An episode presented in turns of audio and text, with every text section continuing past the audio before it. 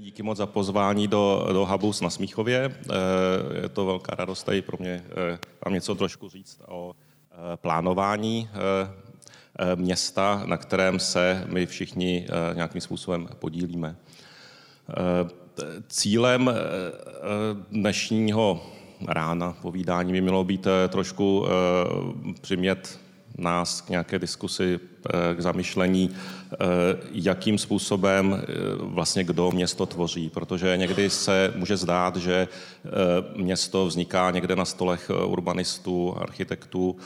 Mimochodem je to nějaký urbanista architekt, jenom když budu Aha, výborně, takže za to se musím dát pozor, jako, když tady budou být nějaké kritické připomínky, jakože já mám vždycky hodně, tak často mluvíme o tom, o tom, eh, že mm, vlastně město trošku vzniká netransparentním způsobem, eh, nevíme přesně, eh, jak ty mechanismy fungují, vzdělávací systém na to není moc připravený, takže se ani v rámci kurikula nedovíte, co, co, to, co to je územní plánování, jak se účastnit třeba procesu projednávání změnu územního plánu nebo cokoliv. Eh, a eh, potom, eh, a přitom ale lidé často se setkávají ve svém životě s architekturou, sami si rekonstruují byty, staví domy, setkají se architekty a neumí s nimi třeba úplně dobře najít společnou řeč, protože chybí trochu takových, taková ta eh, tako, eh, vlastně znalost toho oboru. Eh, my se dneska budeme bavit spíš o veřejném prostoru, protože to je prostor, který nějakým způsobem sdílíme a který lidé, kteří žijí ve městech, se rozhodli nějakým způsobem asi vytvářet, protože vnímáme jeho důležitost, jinak bychom pravděpodobně žili někde v poustevnách v lesích ale eh, zdá se nám asi zajímavá blízkost jiných lidí a eh, město tuto blízkost umožňuje, umožňuje setkávání, spolupráci, komunikaci. Jak vypadá takové město? Samozřejmě eh, je to v různých obdobích se ty teorie dost lišily. Tohle to je třeba redesign Maria Hilflestraße ve Vídni, který byl dokončen loni za velkých diskusí i velkých protestů i velkých, velkých politických rozhodnutí. Je to ulice, která je vlastně hlavní dopravní tempnou v centru Vídně a která byla po dlouhý čas zahlcená automobily a proběhla velká urbanistická soutěž na redesign a vidíte, že vznikl jakýsi sdílený prostor. A myslím si, že právě toto sdílení že je velkým tématem. My jsme ovšem tady v Praze, která je krásná, která nemá žádné velké problémy. Je to takový ten typický eh, obrázek eh, z pohlednice, eh, který, na který asi jsme všichni hrdí. Je to, je to město, za kterým cestuje, cestují miliony lidí každý rok, protože chtějí se s Prahou setkat. Je to samozřejmě perla urbanismu, která vznikala v po mnoho století eh, takovým rostlým způsobem a právě v té pestrosti a eh, v tom, jak se architektura vrství, tak je speciální krása. Ale já přicházím eh, trošku z jiného města, Narodil jsem se v Tokiu, které snad by se dalo říct, že nemůže být větší kontrast mezi, mezi tím, co vnímáme jako město. Praha jak jste viděli, je uh, úplně jiný obraz města, úplně jiná morfologie, úplně jiná struktura, úplně jiné chápání dynamiky prostoru. Průměrná životnost domu v Tokiu je 20 let, je to jedna z nejkratších uh, dob životnosti uh, staveb vůbec na světě.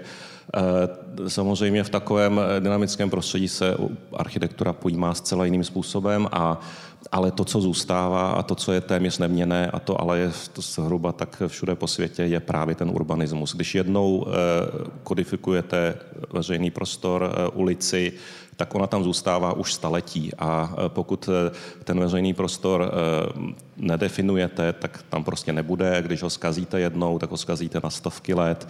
A potom samozřejmě ty soukromé pozemky je velmi těžké vykupovat zpátky a cokoliv v tom městě dělat. Proto je také Tokio známé tím, že má velmi málo parků a nemá žádná náměstí. Když, přijde, přijdete, když přijde Japonec třeba do Prahy, tak se diví, k čemu potřebujeme náměstí, protože na náměstí nemůžete vydělávat žádné peníze.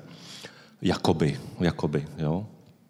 Ale když se podíváme eh, trochu blíže, jak vypadá ulice v Tokiu, tak eh, takové to nelidské velké měřítko toho mega města, které má desítky milionů obyvatel dneska, že několika osobně větší než Praha, eh, tak to měřítko je překvapivě obrovsky přívětivé. Je to zajímavé, že město, které je známé vysokou hustotu osídlení, tak poskytuje současně vysokou kvalitu života. V loňském časopise Monokl, což je takový, řekl bych, um, hipsterský magazín, který se zabývá eh, kvalitou života, kulturou, módou, tak eh, právě Tokio loni bylo poprvé zvoleno jako město číslo jedna na celém světě, co se týká kvality života. Takže uh, hustota obyvatel, uh, hustota toho a intenzita toho města a kvalita života vůbec nemusí jít proti sobě. Um, nevím teda, na jaké příčce je Praha uh, v tom, v tom, uh, v tom výzkumu vůbec uh, nebyla uh, zastoupena. Eh, vidíte, jak vypadá vlastně Tokio zblízka. Když zazumujete eh, to, to velké město, to velké měřítko, tak vidíte ulice, které jsou... Eh, já teďka nevím, jestli neplně potřeba trošku ještě zatmit. Vidíte na to dobře, oni ty obrázky jsou trošku vybledlí, ale, ale ty, ta, ty ulice mají mě, takové jako měřítko lidské. Vidíte tady paní, která jde a ty domy se vztahují přímo k, k vlastně k, lidem, jsou tam malé zahrádky, které jsou často jenom v, v květnicích, jo? Je, to, je to jenom eh, v květináči, eh, je tady spousta obchůdků, jsou tady automaty na nápoje, je tady eh, takové se sdílený prostor, kde není úplně oddělený chodník a silnice. A lidi se nějakým způsobem v té pomalé rychlosti dokáží dohodnout. Takže je to v podstatě velkoměsto lidského měřítka, jo, což je jakoby zdánlivě paradox eh, vlastně nebo ne, ne, nemožnost, ale, ale eh, to je vlastně překvapivá dimenze eh, Tokia. A je to spojené taky s výjimečně kvalitní a hustou sítí veřejné dopravy. Tohle to je vlastně pouze síť, síť metra a příměstských vlaků v centrální části Tokia. Vůbec nemluvíme už o autobusech a a dalších způsobů dopravy. Tramvajová linka je tam teda jenom jedna, bohužel, ale snaží se teďka taky eh, přemýšlet o tom, jestli nevrátit zpátky eh, některé ty elektrifikované typy eh, veřejné dopravy, ale to metro je samozřejmě nejefektivnější, protože při těchto, při těchto počtech obyvatel je ideální jít buď pod zem nebo, nebo na, na vyvýšenou, na, na vyvýš, vyvýšenou estakádu. V Tokiu je současně městem, kde nejvyšší počet obyvatel percentuálně v rámci toho dopravního splitu používá veřejnou dopravu. Je to jedno z měst, kde se ani milionáři ne, ne, ne, nestydí, nestydí jezdit metrem, podobně jako v New Yorku, možná trošku eh, na rozdíl od Prahy. Eh, ještě si řekneme takový krátký příběh jiného města. Jiného města, které podobně jako Tokio, podobně jako jiná velká průmyslová města, eh, byla eh, na nejlepší cestě stát se světovými metropolemi a které, eh, a, a, a které v podstatě na základě obrovského hospodářského růstu se proměnila v, v skutečná velkoměsta a metropole, světové metropole. Je to město Detroit, vidíte historický obrázek, eh, továrny, eh, které eh, většinou, většina z nich se zaměřovala na výrobu automobilů. Detroit je dneska jedním z měst, které urbanisti velmi pečlivě studují, protože je to město, které mělo nakročeno k velké budoucnosti, žilo v něm asi je tam asi milion a půl obyvatel eh, a eh, bylo to město, které bylo velmi bohaté, velmi prosperující.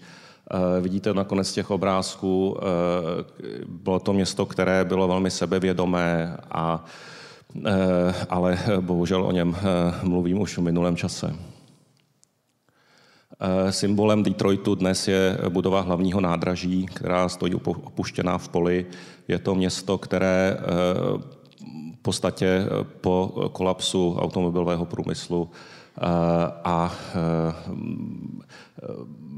je já teď možná není nutný úplně jít do detailu, ale je, je tam spoustu dalších parametrů, které se vlastně nepodařilo městu zvládnout, takže je vidět, že jsou, je, je na místě mít určité obavy o to, jakým způsobem se která města vyvíjí a e, která jdou nahoru, která jdou dolů a e, která vlastně míří k té dobré budoucnosti a k kvalitnímu životu a která upadají až e, směrem k zániku. Toto je jeden z velkých kostelů v centru Detroitu, opuštěný, prázdný a e, mezi poloprázdnými e, mrakodrapy e, se dneska pěstují brambory. To je Central Business District v centru Detroitu. Podívejme se na Evropu.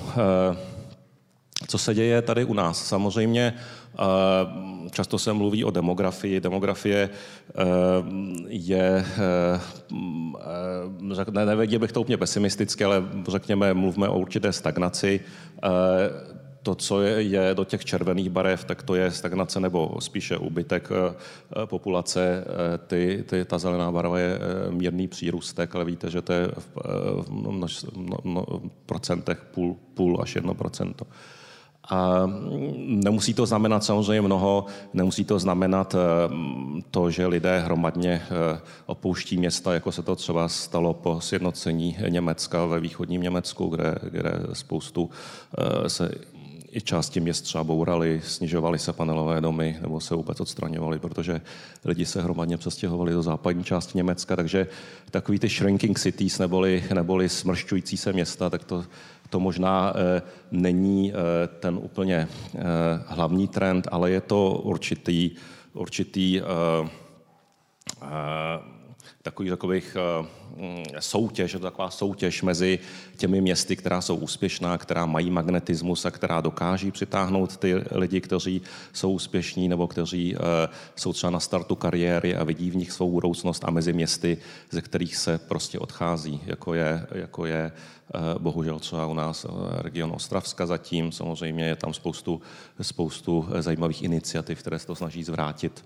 Otázka, jak dalece se to podaří.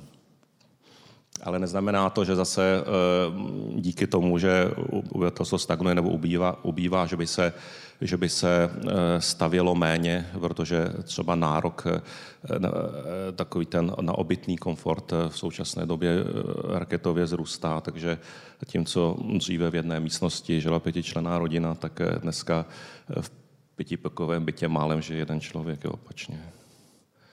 Ale eh, když se podíváme potom zase na ten detail, jak vypadají centra našich měst, tohle to je eh, jedno z velkých rozvojových území, které je v Holešovicích, eh, tak se taky musíme zeptat, jestli nakládáme s tím prostorem, který máme, dostatečně efektivně a jestli ten prostor je správným způsobem využitý. Tohle to je nádraží Praha Bubny bývalé a okolní, okolní Eh, takový ten brownfield, eh, který samozřejmě eh, je v této chvíli už se začíná chystat na zástavbu, ale máme tady samozřejmě Žižkovské nádraží, máme tady Máme tady Smíchovské nádraží a podobně, takže je tady velké množství prázdných kapacit v centrálních částech měst, které si říkají o eh, mnohem eh, vyšší a kvalitnější využití. Tohle to je Brno, samozřejmě zase nebudeme úplně pragocentričtí, máme tady spoustu eh, posluchačů i z, z, z jiných měst, to je takzvané jižní centrum, zase kdybyste trošku zazoomovali tam tím, tím průchodem, tím lesem, tak tam je hlavní nádraží brněnské, takže úplně v centru Brna eh, obrovská louka, eh, trošku eh, nepochop, nepochopitelné, jo, když to srovnáme s, s právě s městy, kde se zachází nějakým ekonomickým způsobem s prostorem, tak právě ty centrální části města jsou ty nej, nejkvalitnější, nejhodnotnější, nejžádanější. A je na něj největší tlak. Samozřejmě je tam nejlepší obslužnost veřejnou dopravou, je tam, jsou docházkové vzdálenosti, jsou, jsou je, je tohle, tohle to mi opravdu eh, nejde moc na rozum, co se tady stalo. Je tady zřejmě něco velmi špatně, bohužel to velmi, eh, velmi to, to, to, to připomíná eh, Detroit. Jo. A Ostrava o tom je škoda mluvit. Nevím, jestli mluvit o Ostrově v minulém čase, to bych asi naštval hodně lidí, ale, ale to, co se tady rozhodli uh, udělat, postavit obrovské nákupní centrum uh, Nová Karolína, které ovšem uh, místní lidé přezdívají Nová Fukushima a je to nejenom kvůli podobě toho nákupní centra, ale i kvůli důsledkům, které to mělo na život v centru města, které je hned, hned sousedí s tím nákupním centrem. Eh, tak eh, tam to bohužel dnes vypadá v tom historickém centru jako po výbuchu nukleární bomby. Eh, současně, přestože máme tyto obrovské prázdné plochy v samých centrech měst, tak expandujeme do krajiny nebývalým způsobem a řekl bych takovým zase velmi, velmi agresivním a extenzivním. A takže to je nová Praha. Jo? Ne, není to úplně tak krásné jako Hradčany, ale, ale když se blížíte k Praze, tak je to asi to první, co vidíte. E, to jsou eh, horní počernice. E, podobné je to, je to v Brně, že jo? nádhera taky. Jo, je, to, je, to, je to samozřejmě e, prostor kolem toho je taky velmi, často velmi, velmi eh, zvláštní, eh, takový ne úplně, není to ani krajina, není to ani město, eh, nejsou tam ani ulice, nedá se tam moc pohybovat, někam se nedostanete, často je to obrovská bariéra v městě a vlastně se ptáme, co to, co to je. Jo? Zajímá nás vlastně spíš možná, co to je, než bychom měli úplně odpovědi. Ostrava, tak vidíte, že taky taky, taky chce mít eh, nějaké, nějaké krásné stavby. A eh, když se potom dostáváme eh, na tu, na tu, na tu rovinu vlastně naší osobní, tak se, tak se zkouším se ptát třeba, co se, co, se, co se děje ve společnosti, co se děje eh, s tím pojetím právě toho společného, to, co, co vlastně nás nějakým způsobem přimělo k tomu, že chceme být ve městě, nebo jestli už tady jsme proto, že už nemáme jinou volbu a je to v podstatě, eh, v podstatě je to takové luxusní vězení, anebo jestli ty věci třeba můžou fungovat i trošku jinak.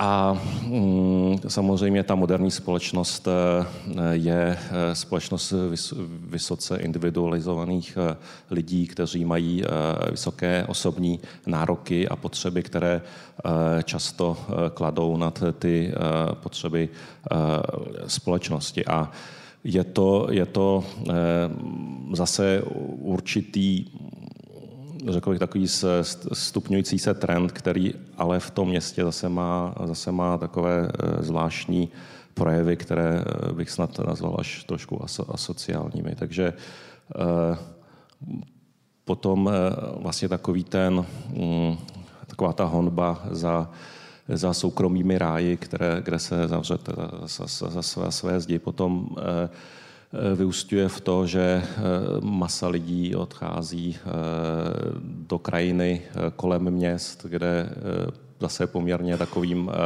nepříliš udržitelným způsobem roste, rostou takzvaná ta sídliště na ležato a a kde každý den dojíždí v podstatě za prací, za kulturou, za vzděláním, za vším do, do toho města, čímž vytváří obrovské nároky Eh, na samozřejmě veřejný sektor, protože to je, to je eh, to, je, to jsou ty finance, z kterých se platí silnice, dálnice, komunikace a eh, otázka je potom, jestli tito lidé v podstatě nežijou na, na, na úkor, na úkor vlastně těch, řekl bych,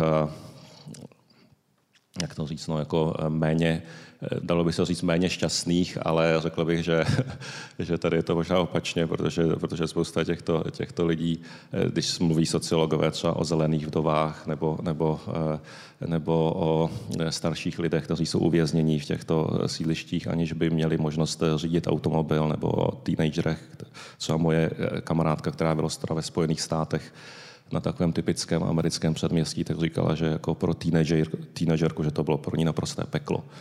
E, takže je to e, e, otázka, jestli takto vypadá vlastně ideální město. Tohle to je Tohle je soukromá ulice, soukromý pozemek, železná brána z hroty. Eh, když jsme byli v Jihoafrické republice, tak by tam bylo ještě eh, napětí v tom, v tom, v tom plotě samozřejmě. To zatím tady ještě eh, není. A takový typický architektonický detail po tom plotu, to je, to je taky Praha, že jo? to je, to je um, plot Martina Romana, že jo, například, možná jste znáte, no, už si ho možná nepamatujete, bývalý jeden z hlavních manažerů Česu, je, jeho soukromé městečko ve Velké Chuchli.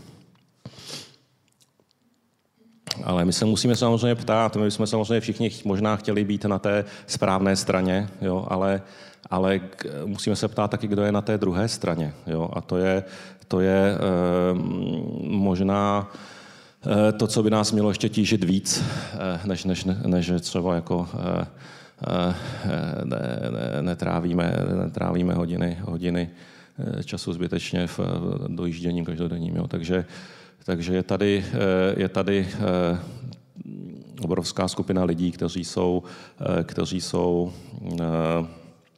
nějakým způsobem znevýhodnění sociálně a je to, je to vlastně problém právě, když dochází k segregaci, když se ti úspěšnější stěhují do, do města, které je jenom pro úspěšné a ti, ti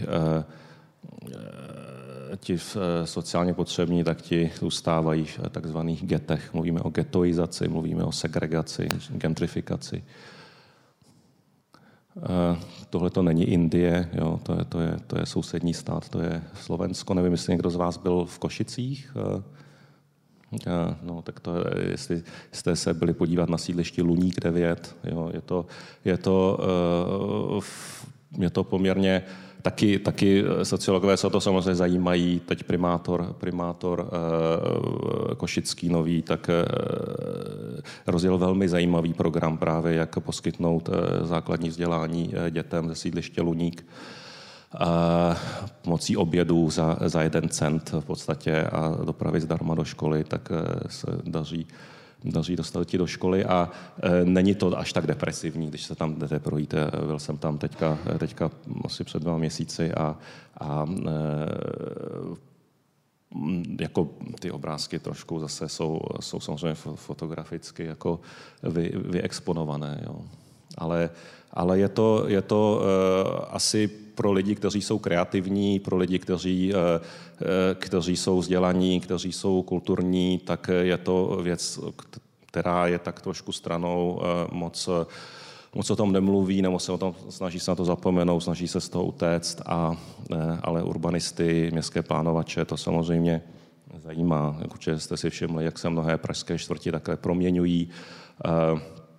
No, můžeme mluvit třeba o Žižkově, můžeme mluvit o Karlíně, můžeme mluvit o Nuslích, můžeme mluvit eh, v Brně o, o takzvaném Bronxu. Že jo? A otázka, jestli to, co se děje, jestli se to děje úplně správně, eh, jestli se někdo zajímá o to, kam, kam ti lidé odchází, jestli se někdo zajímá o to, co se děje třeba s nemovitostmi veřejné majetku, eh, které jsou privatizovány a tím město ztrácí jakoukoliv jakýkoliv nástroj sociální, eh, sociální kontroly nad městem. Eh, samozřejmě, že to není jenom o tom, že bychom se měli nějak dojímat. Je to, je to, američané to dokáží všechno přepočítat na dolary, což je úžasný způsob, jak si uvědomit, kam tohle to vede. Ehm, není to samozřejmě problém jenom, jenom eh, východní Evropy. Tohle je mapa New Yorku, takže se můžeme podívat, jak to mají, jak jsou na tom eh, v, jednom, v jedné z nejúspěšnějších zemí na světě. Eh, takže tohle je mapa chudoby v Brooklynu v New Yorku. Takže tady tyhle ty růžové, růžové části, no červené, to jsou ty, kde se koncentruje nejvíc obyvatel, kteří, jsou, kteří mají nízké příjmy.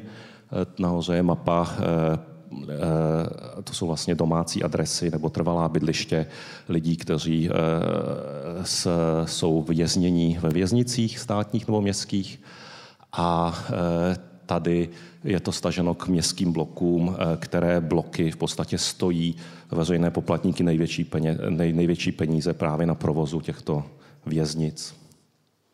To zajímavá mapa z toho hlediska, že většina policejních statistik Eh, sleduje, kde se zločin stal, ale málo kdo eh, zmapuje, odkud tito eh, pachatelé přišli.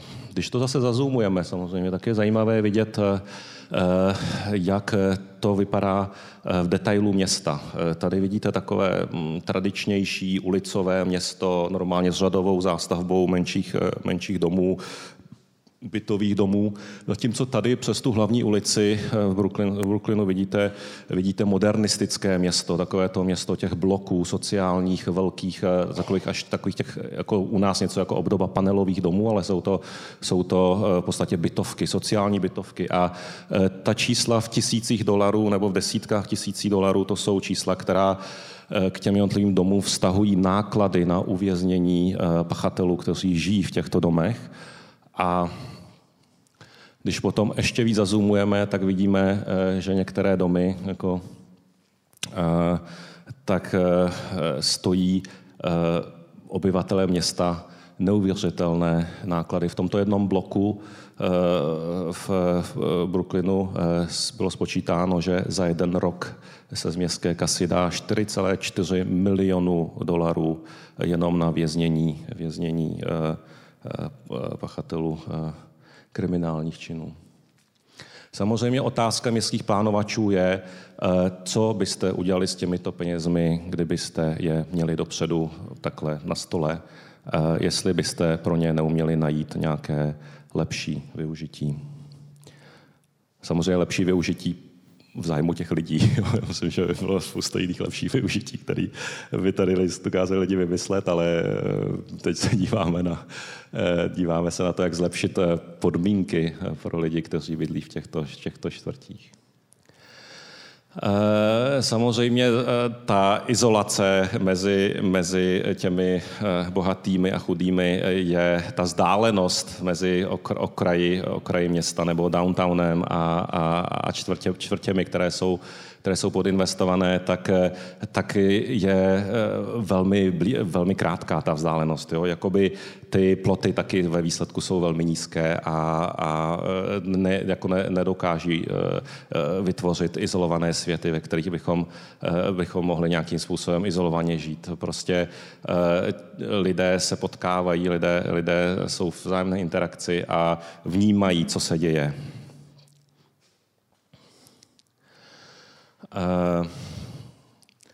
Dalším fenoménem, kterým se určitě ve městě zabýváme a který je spojený taky s určitou prostorou segregací, eh, tak je, je eh, stárnutí obyvatelstva. Stárnoucí obyvatelstvo je jednou z dalších skupin, která je velmi ohrožená. Jsou to lidé, kteří často prožili celý svůj život v, centre, v centru města Eh, ale protože se eh, uvolnil vlastně trh zbyty, eh, se, uvolnilo se nájemné, tak mají pořád větší a větší potíže platit za ty byty.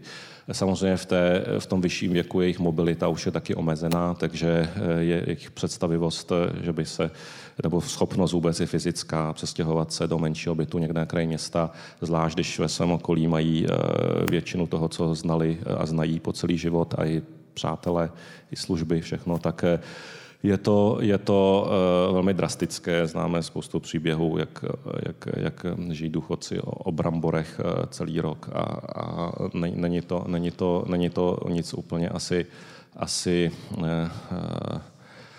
co by, co, co by dobře fungovalo. Ten, ten trend eh, stárnutí, eh, to je jasné z toho grafu, eh, takový ten, takový ten progresivní typ, to je spíš v tvaru takového toho stromečku takhle, jo, kdy, kdy vlastně přicházející mladší generace jsou, jsou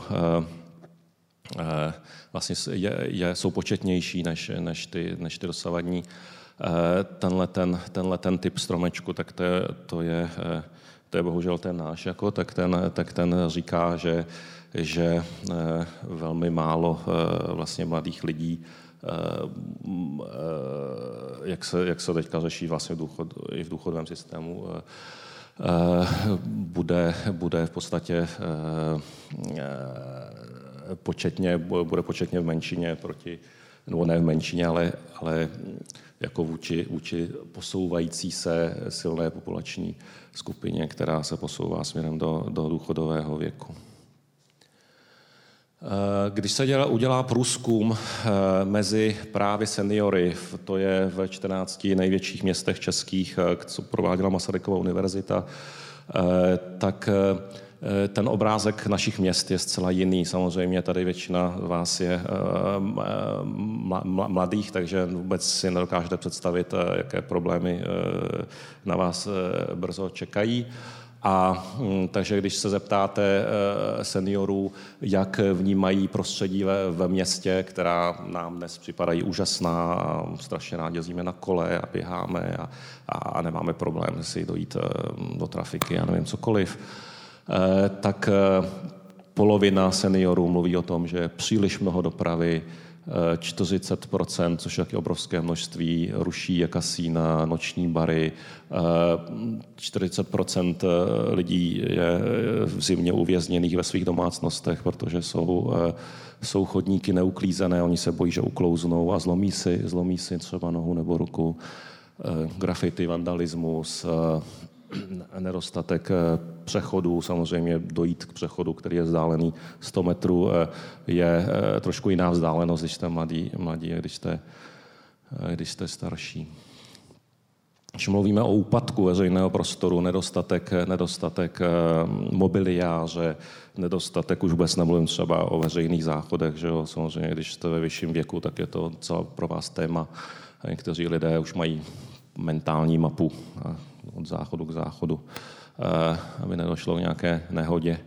Je to, je to samozřejmě věc, která je zašitelná, ale zatím, eh, eh, zatím, zatím ještě si myslím, že, to, že jsou tady velké rezervy. A když jsme mluvili o, o Ostravě, tak to je právě příklad privatizace města, kdy veškerá taková ta, taková ta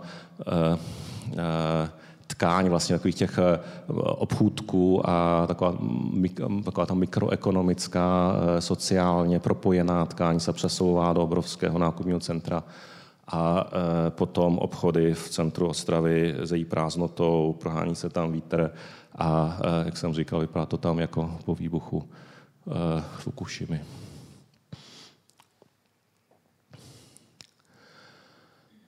Dalším pěkným tématem, jak tady Honza už zmínil, je, je eh, doprava. Eh, doprava je něco, co můžete také velmi snadno ovlivnit, jakože můžete hodně ovlivnit, kde se rozhodnete, rozhodnete bydlet, tak, tak můžete ovlivnit, jakým, jak bude vaše město vypadat po této stránce. Tohle to je úplně stejná skupina lidí jo, na těch třech obrázcích stejný počet lidí. A tady to je, a nad tím je vždycky prostor, který zaberou dopravní prostředky, kterými těto lidé přijedou do města. A když přijede každý z nich vlastním automobilem, když přijedou všichni jedním autobusem, a tady, když eh, každý z nich přijede na svém bicyklu. Samozřejmě každý ten dopravní prostředek má své výhody a nevýhody. Eh, automobilem se dopravíte před svůj práh, eh, vlastně i v jakémkoliv počasí téměř. Eh, autobusem se eh, v jakémkoliv počasí dopravíte na autobusovou zastávku, odkud musíte dojít eh, před svůj práh. Na kole dojedete před svůj práh, ale ne v jakémkoliv počasí. Takže není to úplně o tom, že bych říkal nalevo ne, napravo ano, ale mluvíme právě o tom modálním splitu, o rozdělení toho dopravního koláče tak, abyste mohli v jakýkoliv jakýkoliv moment, jak, když máte jakoukoliv potřebu, nesete zavazadlo, cokoliv, tak využít různých typů dopravy. Dneska máme samozřejmě spoustu sdílené, sdílených možností dopravy, ať jsou sdílená kola, sdílené automobily, Uber a podobně. Takže, takže je to zase úvaha o tom, ovšem, co to dělá s prostorem. Jo? Není, to, není to úvaha o tom, že něco je bezpečnější, něco je méně bezpečné, něco je pohodlnější, něco je méně, méně pohodlné, ale je to vyloženě úvaha o tom, jak asi bude vypadat za pár let město, které musí eh, pojmout do sebe takovéhle množství eh, eh, dopravních prostředků. Potom taková průměrná automobilová města ve Spojených státech až 70 jejich plochy zabírá automobilová infrastruktura. To jsou parkoviště. Každý automobil samozřejmě potřebuje nejenom jedno parkoviště, jedno potřebujete doma, jedno potřebujete v práci, jedno potřebujete u nákupního centra. A e, takže se to multiplikuje, samozřejmě dálnice, nadjezdy, podjezdy. E, takže to město potom končí jako město ne krátkých vzdáleností, ne město, kde se rychle dostanete z jednoho konce na druhý, ale jako město automobilové, kde chodit, chodit po ulicích je za trest. Taky co byste tam dělali, protože tam se vůbec nic zajímavého neděje. Samozřejmě i v historických centrech měst, kde která byla plánovaná v době, kdy ještě automobilismus neexistoval, tak to způsobuje docela problémy. Mluvíme o Eh, pěší dopravě třeba. Jo? Je to trošku úsmě, úspěvné, eh, učíme se chodit, učíme se, eh, učím, to je něco, co jsme si mysleli, že opravdu už od toho batolecího věku všichni umíme, ale bohužel to moc nefunguje často, není možné přejít třeba z chodníku na chodník, není možné po některých chodnících ani pořádně chodit, takže města dnes se vrací k chůzi jako k prostředku efektivní dopravy, prostředků ekonomického oživení. Eh, město Kodaň, teď tady byla eh, na podzim hlavní architektka města Kodaně, Tina Sáby, já jsem zrovna moderoval diskusi s ní, tak říkala, že město Kodaň má teď plán eh, do pěti let zvýšit počet chodců na svých ulicích o 10%. A popisovala, že to vlastně není vůbec jednoduché, jak dostat o 10% víc lidí na ulici, ale ale když si spočítali, jaký to bude mít obrovský sociální, ekonomický přínos pro město, tak dělají všechno pro to, aby se jim to podařilo. Samozřejmě eh, je to zase opět o chytrých eh, designových, eh, designových nápadech, třeba asymetrické chodníky na ulicích. Samozřejmě je to země, která už je trošku víc na sever, je tam trochu ostřejší počasí, takže zjistili, že lidi se mnohem raději zdržují na chodnících, které jsou osluněné, kam svítí sluníčko, než na té straně ulice, která je stále ve stínu. Takže třeba ty chodníky na té jižní straně eh, rozšiřují, aby se tam dali umistovat zahrádky před kavárnou a před restauracemi, protože lidi tam velmi rádi pobývají, zatímco chodníky na té severní straně jsou, jsou úzké. Eh, takže je to velmi zase velmi zajímavý způsob, jak do detailu tomu uvažovat. Je to úplně opačný přístup eh, proti tomuto. Eh, teď jsem měl příležitost eh, konsultovat třeba strategický plán rozvoje města Užhorodu na Ukrajině a toto je, řekl bych, ten, ten špatný příklad centra Užhorodu, kde vzniká takzvané zakázané město, že buď anebo, jo, buď můžete jezdit auty, anebo nesmíte vůbec jezdit auty. Jo, to, to, je, to je, řekl bych, a, a, také, také poměrně zastaralý koncept. A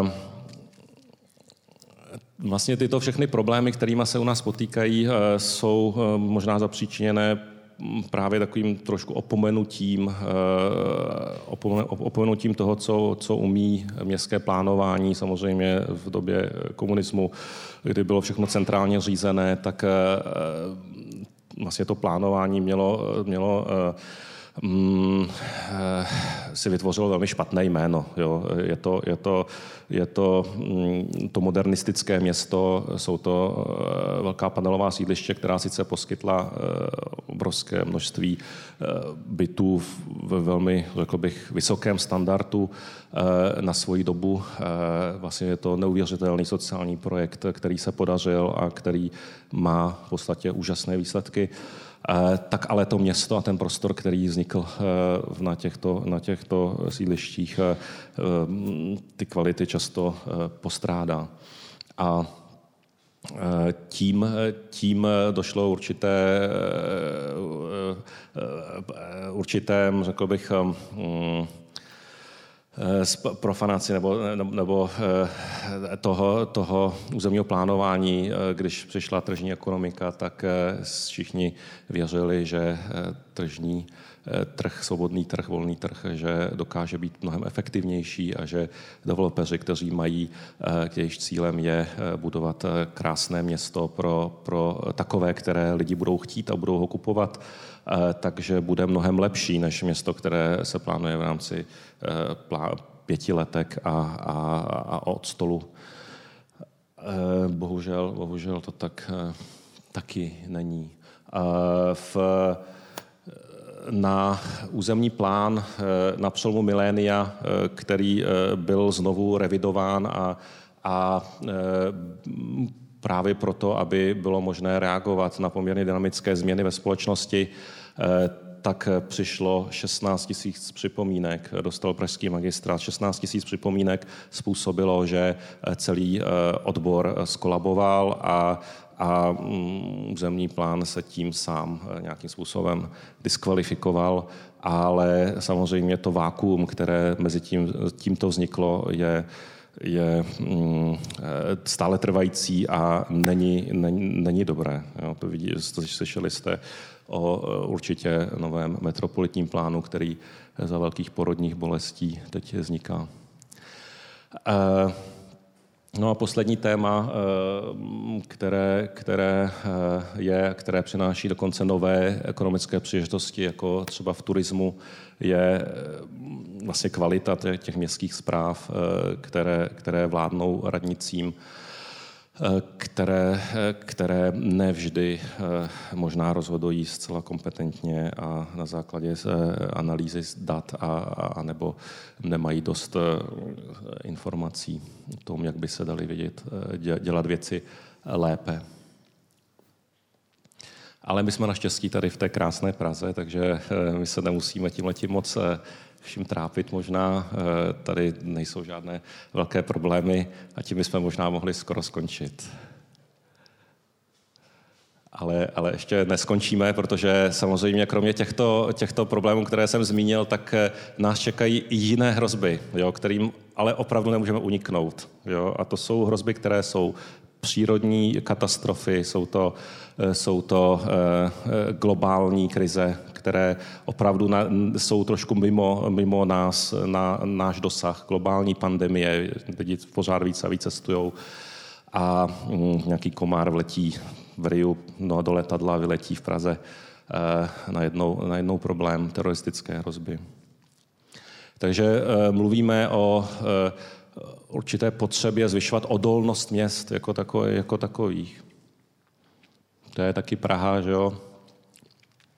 2002, asi všichni pamatujete, metro, stanice metra. Eh, v roce 2011 eh, jsme eh, vlastně se dala dohromady skupina urbanistů a lidí, kteří se zabývají krajiným plánováním, architekturou, aby začali řekl bych, šířit povědomí o těch správných, lepších řešeních.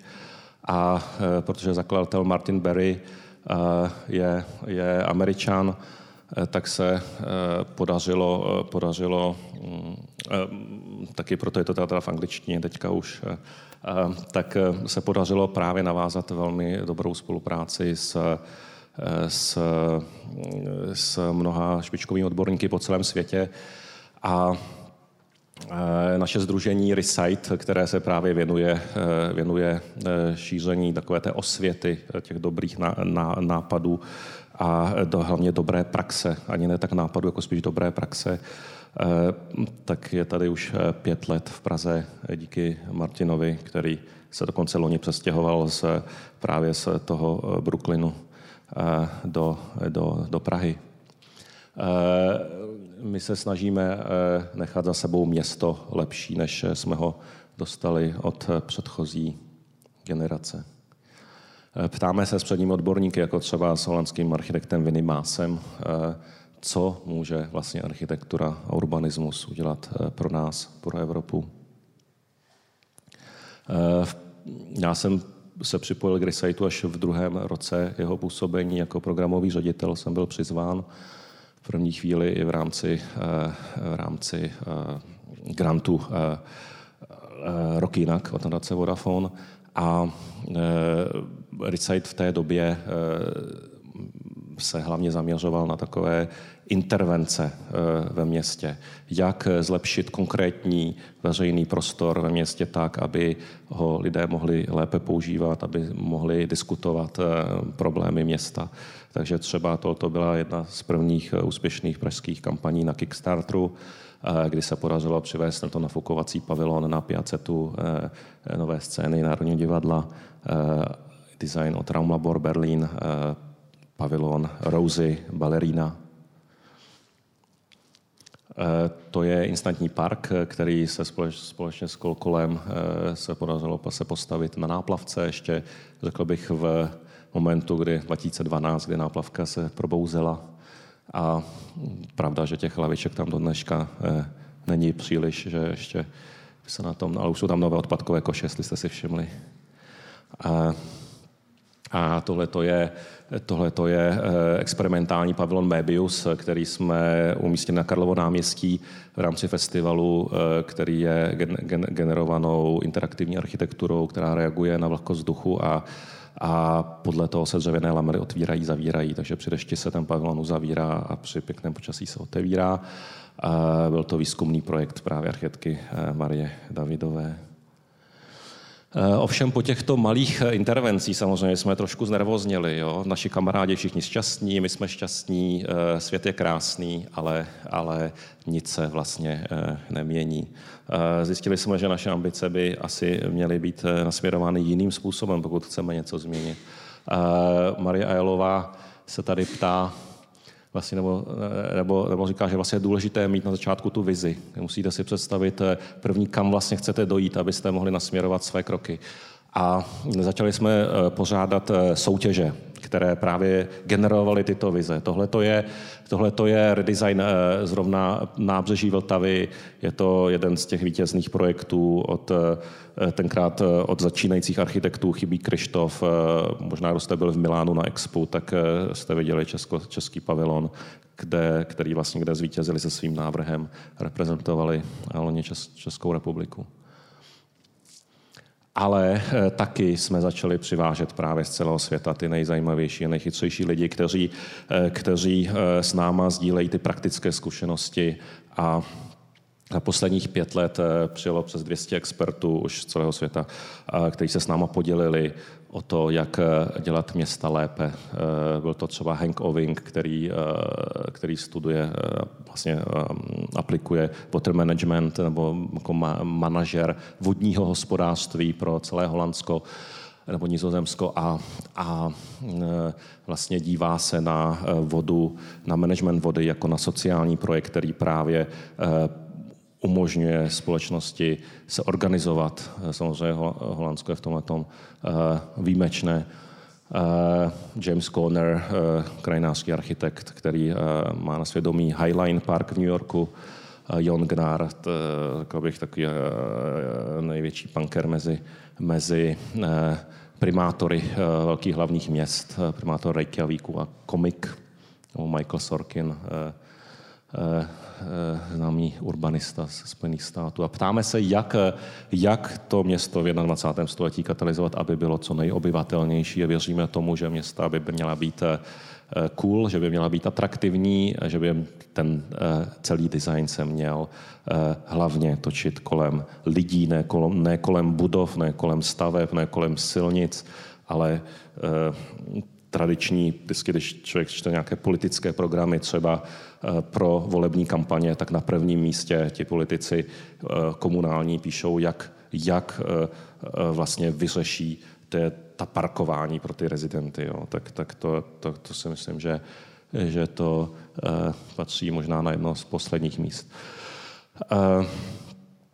Věříme tomu, že právě spolupráce mezi různými lidmi v rámci města právě s, umožní mnohem efektivnější, efektivnější řešení. Právě to oddělení urbanistů a oddělení, oddělení developerů a politiků a aktivistů, kteří přes hluboké příkopy na sebe pokřikují, tak, tak to eh, není, není eh, příliš dobrý způsob, jak se eh, dobrat k dobrému výsledku. Tady máme primátora Bogoty třeba na Karlově náměstí na veřejné diskusi pod stromy v parku. Uh,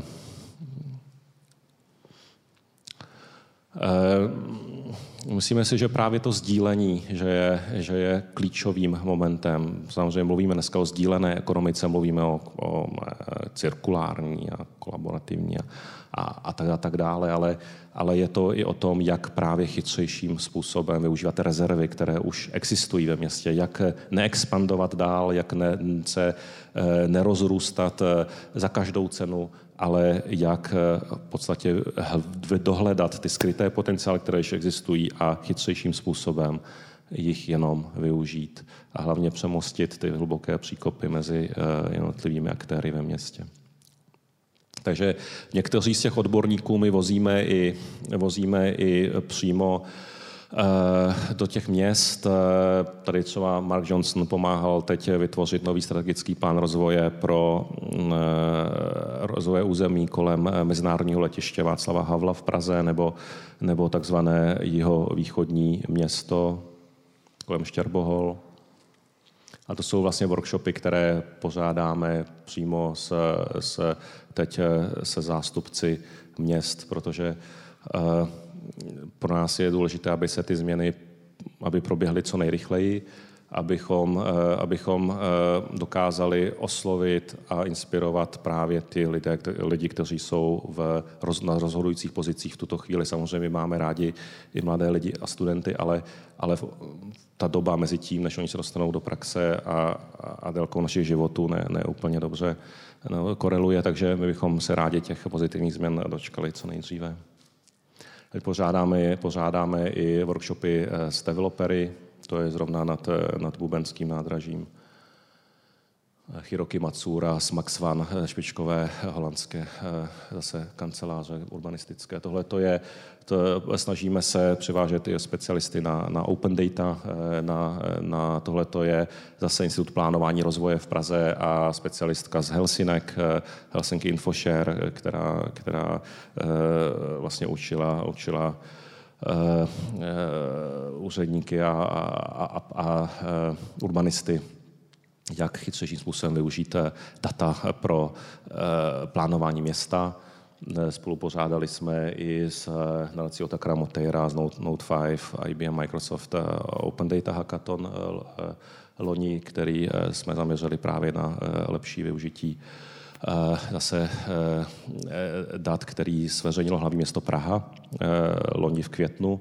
Vlastně poprvé otevřelo první, první datasety a Eh, my jsme na nich eh, eh, vyvíjeli nějaké aplikace a vlastně ti, těn, ti, ti vítězové potom, potom prezentovali i na té mezinárodní konferenci naší a, a dostali i nějaký seed, seed money vlastně od partnerů, něco se z toho podařilo dostat do nějakých dalších fází a letos na v září, možná to pro někoho z vás taky bylo zajímavé, bude další ročník. Eh, zabýváme se právě eh, Urban Commons, to, je, to nemá moc dobrý překlad do češtiny, bohužel. Eh, je to právě takové to společ, spoluvlastnictví města. Často se mluví o spravedlivém přístupu ke měst, k městě nebo o právu na město. Když jsme tady měli třeba architektku z Vídně, Gabu Heindl, tak ta přímo mluví o, té, o, té, o tom právu na, na město. Jo, že město, které vlastně, mě, eh, vlastně všichni obyvatelé ve městě by měli mít eh, stejné právo se pohybovat ve veřejném prostoru a bohužel tomu ne, ne vždy tak je. Jan Gel, zase slavný urbanista kodaňský, otcovská figura, tak ten říkal, že je šťastný z toho, že se, že se dožil momentu, kdy může poslat svoji devítiletou dceru na kole eh, za, eh, pardon, vnučku, ne dceru, vnučku, jemu už je přes 70, eh, na kole přes, přes celou Kodaň na návštěvu příbuzných samu, samotnou, aniž by se bál o ní. Takže pořádáme workshopy tady třeba s Marou Balestríny z, z Barcelony, zase Institut plánování rozvoje hlavního Prahy, hlavní města Prahy, hledáme, jak eh, pomoci hlavnímu městu a, a eh, dostává se to i, řekl bych, na takovou mezinárodní úroveň. Letos tady bylo setkání UN Habitat Spojené národy, organizovali evropské setkání v Praze, které bylo pro celou severní hemisféru.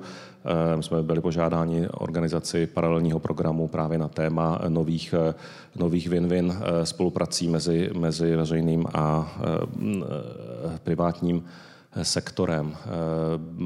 Takové, to bylo, že to bylo vlastně diskuse byla, byla velmi zajímavá a, a zdá se, že bude nějaká, že bude pokračovat spolupráce. Teď jsme v pátém roce, jsme velmi mladá organizace, Recite je velmi, velmi, jako bych, jsme se tak probudili z toho startupu trošku do, do organizace, která, která mezi malinko vyrostla. Naše, naše, naše mm, naše akce zahajují ministři nebo, nebo zahajují primátoři, primátorky, jak se to tam tak nějak střídá postupně. Jsme velmi rádi za to, že mm, hlavně město Praha přes Institut plánování rozvoje po druhém roce k nám, za náma přišlo, že jim přijde velmi zajímavé, co děláme, že chtějí na tom spolupracovat nejenom programově, ale i finančně. Je to v oblasti územního plánování, je to teď jeden z největších asi v evropských, určitě východoevropských, středoevropských eh, eh, eventů nebo ne, událostí, které, které umožňují se lidem potkat, konference se účastnilo uh, minulý měsíc uh, zhruba 800 800 lidí, 50 lidí nebo 40 lidí bylo na, na pódiu, ale to jsme se zaměřili uh, na migraci, ale to, ta migrace, díváme se na to, vlastně chápeme to jako příchod nových obyvatel do měst a je to připravenost nebo schopnost absorbovat nově příchozí. I v Praze eh, je situace taková, že třeba v roce 2014, který je takový poslední rok, tady jsou nějaká pevná data, eh, tak 3,5 eh, tisíce lidí byl přirozený přírůstek, 13,5 tisíc lidí byli nově příchozí, takže je to více jak čtyřnásobek obyvatel, kteří přichází jako, jako noví obyvatelé do města.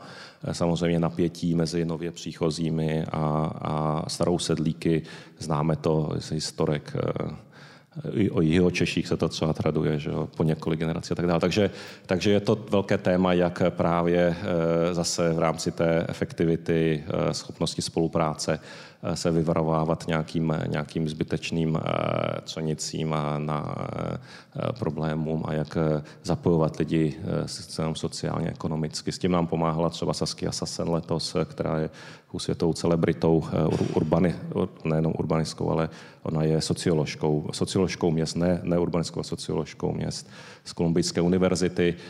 První takový multikulturní park v Evropě, Super Killen Park v Kodani a Martin Reinkano, eh, architekt z Berlína, Bimi eh, Hoang, eh, americká architektka větnamského původu, která v New Yorku realizovala tyto mikrojednotky jako nový alternativní způsob života v, na malém prostoru s veškerým komfortem v samotném centru města. Je to takový nový trošku typus, řekl bych, alternativa k sociálnímu bydlení. A hlavně eh, se nám podařilo uskutečnit tuto největší hru, eh, která se kdy v Evropě hrála. Eh, je to plánovací, vlastně městská plánovací hra, kterou připravila pro nás Ekim Tan z Amsterdamu právě na téma, jak, jakým způsobem integrovat nově příchozí do města všichni delegáti v sále hráli tuto obrovskou hru, plánovali 12 měst paralelně a potom prezentovali své výsledky si vzájemně. Letos, letos jsme dostali velký grant k, z Evropské unie, kreativní, z programu Kreativní Evropa. A je to na samém začátku, takže je, je trochu předčasné o tom mluvit, ale 11 partnerů z šesti zemí, kde Recite je vlastně hlavním programovým kurátorem celé, celého toho konsorcia, tak propojí právě mnoho měst ve střední a východní Evropě, abychom mohli tu dobrou praxi efektivněji sdílet a, a aby se podoba měst zlepšila co, co, co nejrychleji.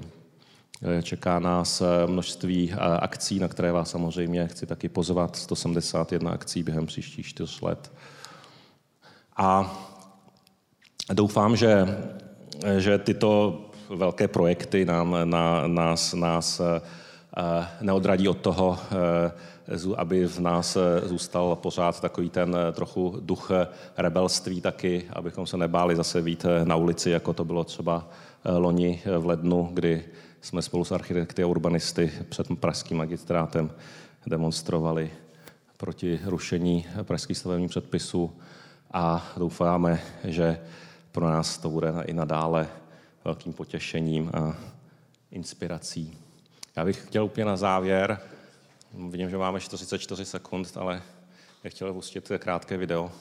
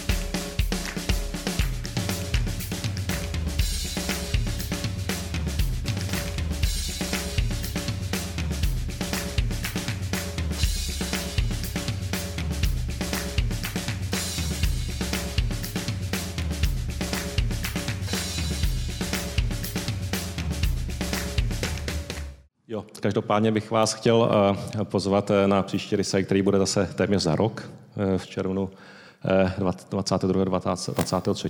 na tématu. Teď pracujeme, aby to bylo zase co nejaktuálnější. Místo taky oznámíme. Děkuji moc krát. Chci tím poděkovat samozřejmě všem mým kolegům, Martinovi, Julii, která udělala to úžasné video, Zdeňkovi, který teď pro nás dělá digitální platformu novou, Markétě Líděrce, všem, Kaše. Díky moc. Díky.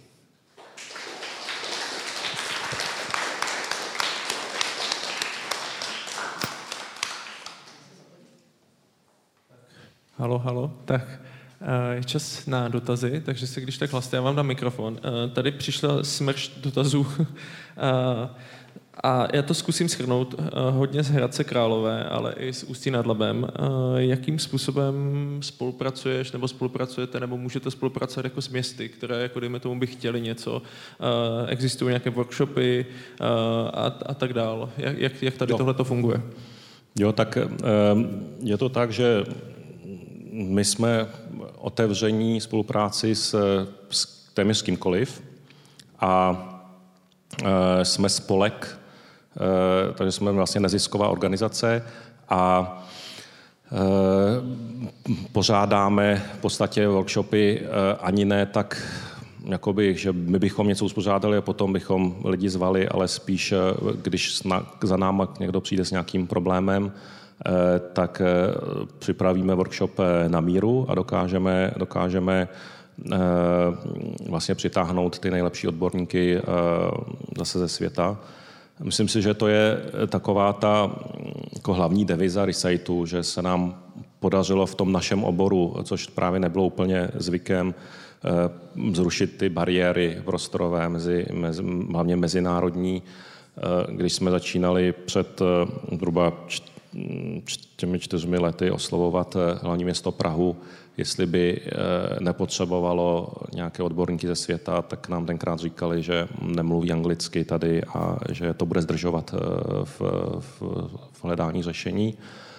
To se naštěstí už právě změnilo. Jo. Takže, takže pokud se, pokud se zástupci těch měst nebo lidí, kteří se ptají z Hradce Králové nebo Ústí nad Labem, nebojí toho, že ty naše workshopy jsou většinou mezinárodní a, a, a jsou, jsou v angličtině, tak určitě, ať se ozvou, můžeme připravit, připravit workshop na, na nějaké téma. Některé, některé zase workshopy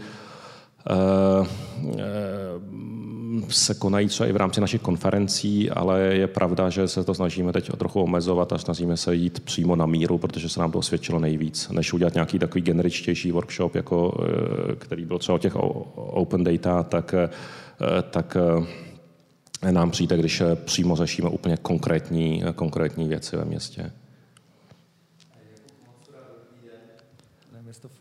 Dobrý den. A mě, já bych akorát rád doplnil vlastně tu předchozí otázku, jakým způsobem probíhá spolupráce s pražským magistrátem, jestli ta spolupráce z jejich strany je spíše formální, jakože by bylo dobrý se to nějakým způsobem účastnit, anebo jestli si i něco z toho konkrétního vzali a co případně konkrétního se realizovalo nebo minimálně plánují do budoucna realizovat. Je tam, je tam eh, právě třeba, ten, eh, třeba ta spolupráce s, eh, s Denveru vlastně s, Mar, s Markem Johnsonem, který přímo se podílel na strategickém plánu rozvoje území kolem Mezinárodního letiště Václava Havla, tak to je taková jedna z velmi, z velmi konkrétních spoluprací, kdy opravdu hlavně město Praha už si ho potom vlastně volalo, platilo a, a přímo s ním připravovala ten plán. A e, to si myslím, že by mělo být jedním z takových, e, z takových jako cílů, že třeba opravdu budou schopné ty municipality třeba spolupracovat se špičkovými tvorníky ze světa, tak jak je to ve vědě nebo je to v podnikání, tak e, že tyhle ty bariéry padnou. Myslím si, že bohužel mezi těmi úředníky ještě pořád převládají někdy ty starší generace, které mají jakési obavy hypotetické z toho, že se nedorozumí, nebo že ty zahraniční odborníky, že to nebude zajímat sem jezdit, nebo a to všechno je úplně, úplně nesmyslné samozřejmě, takže, takže vždycky se dá mocí i tlumočníka, nebo, nebo e, jsou, jsou různé granty, kdy zase třeba se obávají, že to bude příliš nákladné, taky není takový problém. Takže, takže se je možné, je možné právě mm, e, tímhle tím směrem právě realizovat ty konkrétní projekty, konkrétní, konkrétní realizace, ale my jsme spíš taková, jako řekl bych, osvětová, vzdělávací, kulturní, kulturní aktivita. Jo? Takže my neumíme úplně říct, jako tahle ta lavička se udělala kvůli reciteu, jo? ale když třeba když třeba jsme měli loni téma Shared Cities, že jo, nebo sdílená města, ale to jsme měli města v migraci a teď mi přijde, včera mi přišla pozvánka z Aspen Institutu prostě e, na jejich diskuse červencové a jedna je na téma sdílená města a druhá je na téma migrace, tak mě to těší. Jo? Já prostě si myslím, že to je ten způsob, jak se, ta, jak se, ty, eh, jak se ty znalosti šíří dál, jak se ta témata šíří dál a že, že tam můžou eh, právě v tom být zajímavá řešení pro lidi, kteří to uchopí a, dokážou to aplikovat. Jo? No, no. Já se teďka zeptám, ty si to možná trošku zmínil, tak jaké jsou ty největší úzké hrdla toho, že se ty věci jako nehýbou dopředu? Protože na mě tam být... padla deprese, když jsem viděl ty první, ty první tvoje slajdy.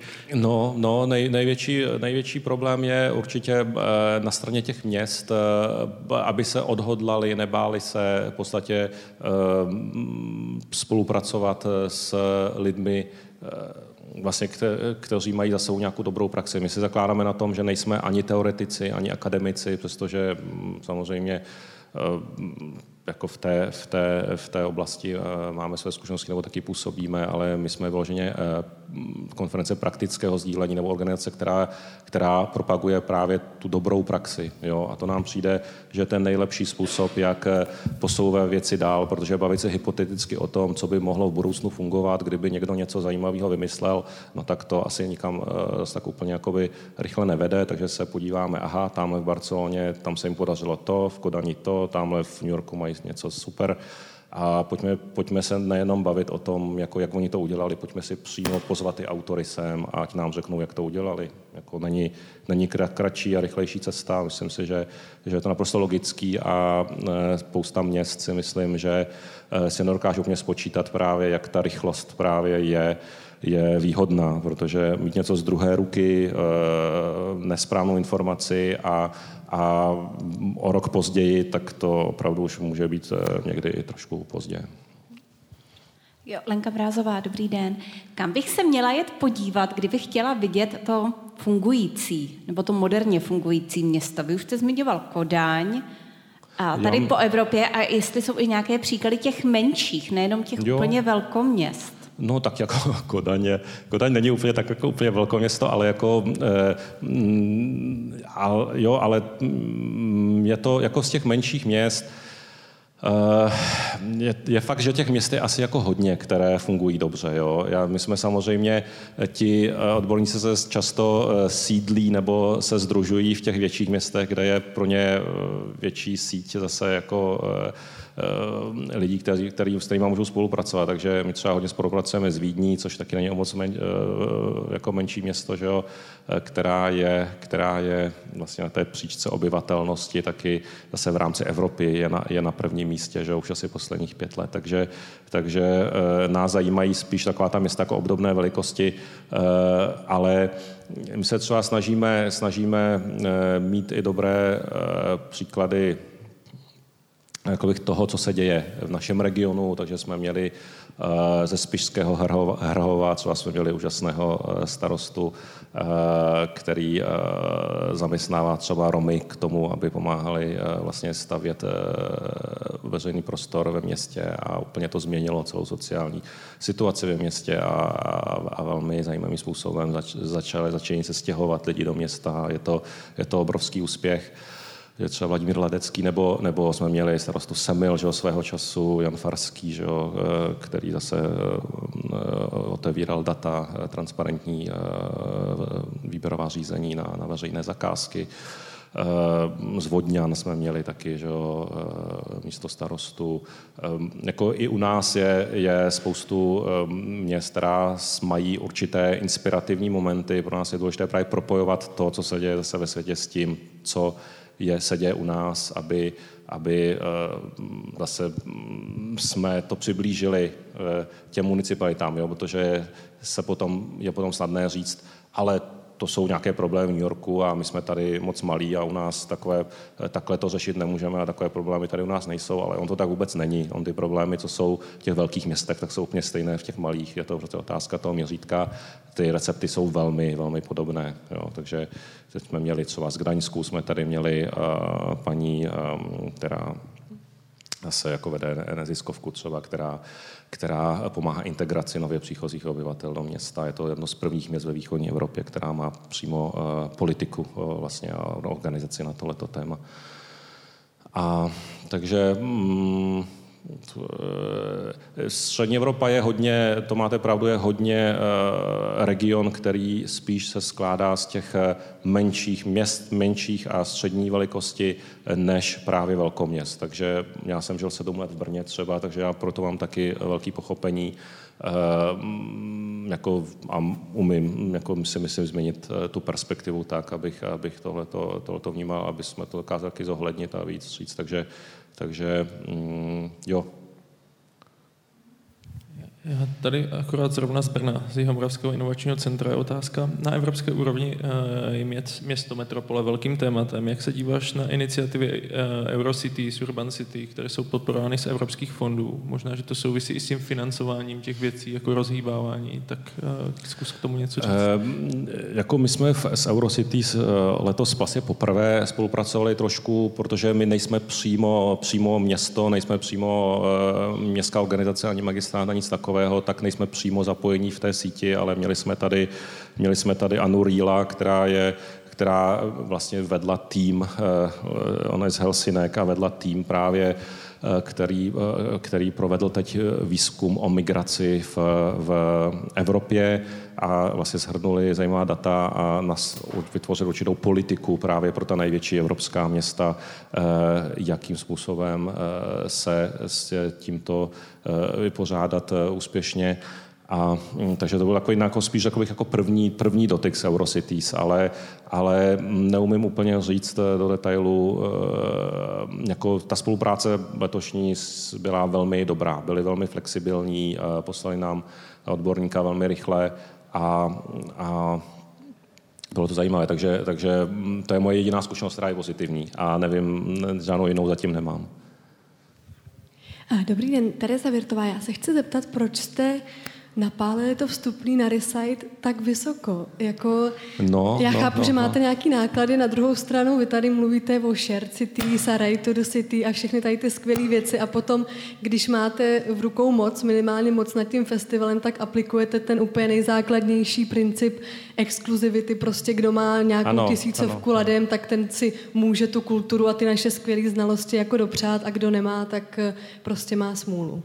Jako je to dané tím, že jsme, že jsme neziskovka a že opravdu musíme zaplatit eh, ty prostory, musíme zaplatit ty přednášející, musíme zaplatit eh, vlastně všechny náklady, i stravování všech lidí a tak dále. Takže eh, celou tu přípravu konference a mm, je to tak, že vlastně ten dvoudenní lístek, dvoudenní lístek na na naší konferenci, který, tak jsou dva plné dny, kde vystoupí 40, 40 odborníků, v podstatě nevím, jestli na nějakém koncertu eh, hudebním, kde, kde lidi zaplatí vlastně tisíce, jestli jim tam vystoupí 40 hudebníků, ale, ale tady, tady za ty dva dny, když si koupíte včasnou stupenku třeba na začátku příštího roku, a třeba jste ještě student, tak zaplatíte eh, kolem tisíce korun za dva dny, včetně stravy, včetně tlumočení, takže já si nejsem jistý, jako, že to je příliš. Je to samozřejmě ta nejnižší kategorie, eh, když eh, tu vstupenku kupujete potom později během roku, tak ta cena narůstá. Když jste z municipální sféry nebo z neziskového sektoru a nejste student, tak je to zhruba dvojnásobná cena a e, když jste z profesionální sféry, to znamená, že se tímto živíte a vyděláváte na tom, tak je to 124 násobná cena proti studentskému lístku.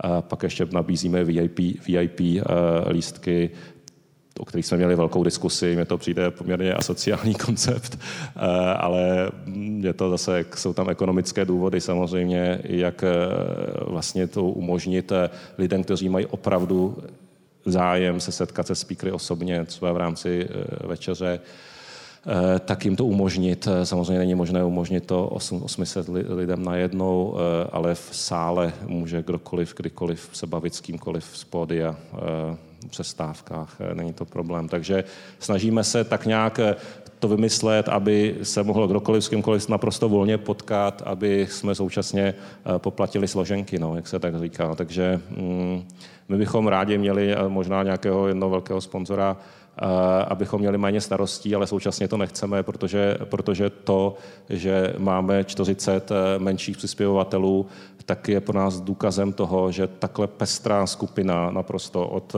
od veřejného sektoru přes ministerstvo, přes různé asociace, eh, evropské granty, eh, Praha, eh, developeři taky, různé firmy. Jo, tak pro nás je to důkaz toho, že, to, že ty témata v rámci té městské komunity nějakým způsobem rezonují a že je to vlastně svým způsobem crowdsourcing a to je pro nás hodnotnější, samozřejmě je to i stabilnější, je to současně i pracnější, ale, ale mm, myslím si, že to je způsob, jak se můžou zase lidi, kteří si myslí, že eh, by se měli naše města zlepšit, jak se můžou i podílet na té akci. Jako když já se bavím s Martinem, vlastně s naším ředitelem, proč se eh, Češi eh, tolik ptají na to, jak jsou, kolik sto, proč stojí ty naše stupenky tolik peněz, tak on je trošku překvapený, protože ve Spojených státech, když má někdo nějaký, přináší nějaký dobrý know-how a má nějaký zajímavý projekt, tak se velmi rychle objeví lidi, kteří ho chtějí podpořit, protože v tom projektu vidí smysl jo, a spíš hledají, jak podpořit tu, tu dobrou, eh, dobrou aktivitu a třeba i finančně právě proto, aby se ty věci zlepšily a, a, a protože vidí, že to má smysl.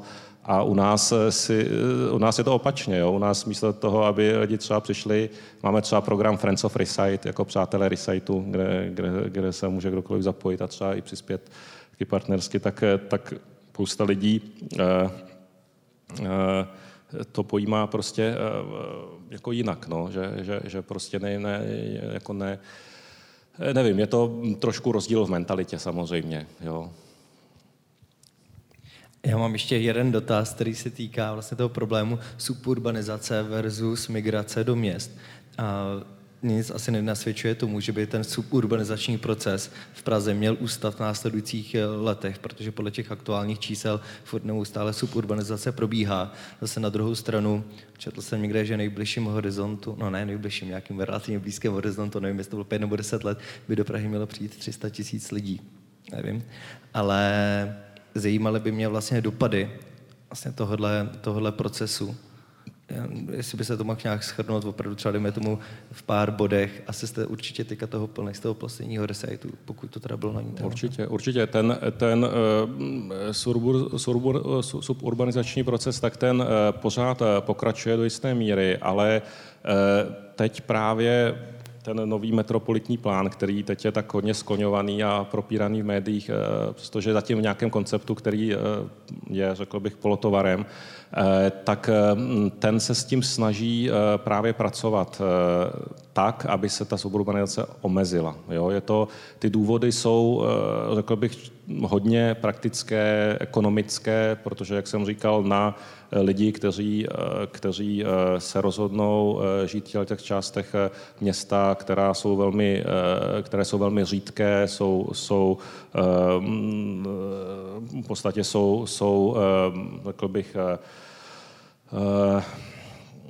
no, ne, nebudu používat silná slova, tak, tak e, si myslím, že na to doplácí, jo, jo, je, je tam problém s tím, že na to doplácí, doplácí všichni ti ostatní, právě je to ta, jsou to nároky na dopravní infrastrukturu, na údržbu celé té infrastruktury, jsou to sítě, veškeré, veškeré technologické sítě, které je potřeba dotáhnout těm domů, udržovat je, jsou to, je to veřejná vybavenost, která většinou není součástí těchto soukromých developmentů, kterou, kterou zase musí obec na své náklady udržovat, tak to v podstatě není, není způsob, který je dlouhodobě příliš udržitelný, takže městská, vlastně veřejná zpráva se snaží i právě skrz nástroje veřejného toho městského plánování, jako je územní plán, toto omezovat. Samozřejmě problém je trochu s tou, s tou platností v rámci hranic vlastně té toho hlavního města a co se děje za tou hranicí v rámci třeba Českého kraje, kde už eh, územní plán pražský eh, nedosahuje a jestli ta spolupráce mezi Středočeským krajem a třeba hlavním městem Prahou eh, funguje, nebo jestli vůbec nějaká komunikace funguje, jakože si přiznejme, že to neúplně všechno funguje, tak tam potom hrozí tomu, že se třeba ten problém přelije za, za ty hranice města. Ale těch ne 300 až 400 tisíc obyvatel, to je, to je počet lidí, který byl indikován vnímán eh, jako právě volná kapacita eh, v rámci stávajících hranic, administrativních hranic hlavního města Prahy. To znamená, to není, není 400 tisíc, který by se přelilo za tu hranici, ale to jsou právě ty brownfieldy, ta transformační území, velká rozvojová území, různá i menší území vlastně v rámci stávajících administrativních hranic. To znamená, že to není počet lidí, který by, který stoprocentně přijde, to není. To je naopak vlastně kolik by teoreticky mohlo v rámci současných hranic eh, Prahy ještě tady žít lidí, kdyby někdo náhodou přišel. Jo? Jakože ty lidi se sem až tak moc nehrnou, že? což není ale taky jako dobrý, eh, dobrý možná, není možná tak dobré znamení, jo? protože dneska se mluví i hodně o magnetismu měst, některé indexy právě jsou na tom založené. Magnetismus města je eh, parametr, který ukazuje jestli lidi chtějí žít v nějakém městě a jestli jsou ochotní se do něj přistěhovat právě protože v něm chtějí žít.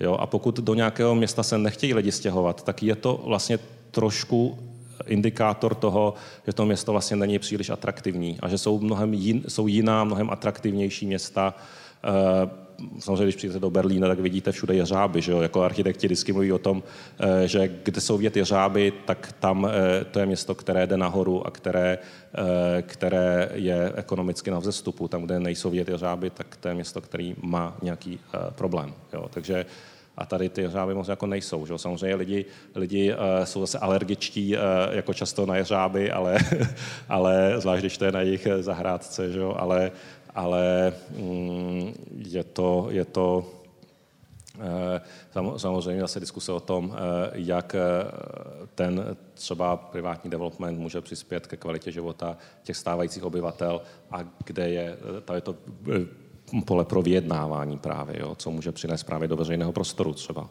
Jo, a to se teďka v podstatě testuje na pilotních projektech teprve.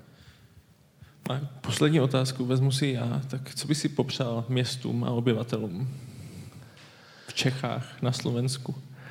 No já bych, já si myslím, že by, že by eh, že by, já si myslím, že je důležité opravdu být otevření pro dobré recepty, dobré nápady a být schopní spolupracovat eh, s lidmi, kteří eh, mají nějaké dobré výsledky a že to je jediný způsob, jak, jak hm, vlastně to, to prostředí zlepšovat. Není to tady nějak katastrofální, to zase si přiznejme, když člověk cestuje eh, kamkoliv víc na východ a třeba zjistíte, že, že nemůžete pít vodu z vodovodního kohoutku, tak to už je v podstatě eh, na hranici ekologické katastrofy. Že? A to je, řekl bych, více jak půlka země koule. Že? Takže, takže ten, ten eh, u nás u nás základní služby všechny fungují, neohrožují nás na zdraví, je tady velmi nízká kriminalita. Myslím si, že žijeme opravdu ve šťastné části světa. Nechtěl bych, abyste, abyste tady eh, na základě té prezentace nebo té úvodní kritiky dostali nějaký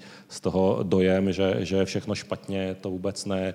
Eh, já když, já když teď jezdím třeba na Ukrajinu radit, tak oni jsou úplně z toho pryč, co se děje v Praze. Eh, všechny ty dokumenty, co tady vznikají, tak si to stahují, studují to, protože pro ně to je úplně jako z Marsu, kde jsme a jak to tady u nás úžasně funguje. Takže, takže je to zase o tom, o tom Eh, o té perspektivě, odkud se díváme na to, eh, jak, eh, jak ty věci fungují nebo nefungují. Jsme někde uprostřed, možná byl bych rád, kdyby jsme se dostali někam ještě trošku třeba dál, ale v rámci možností. No. Tak jo, moc děkuji, moc děkuji, že jsi tu dělal čas. Díky taky, díky moc. Díky moc.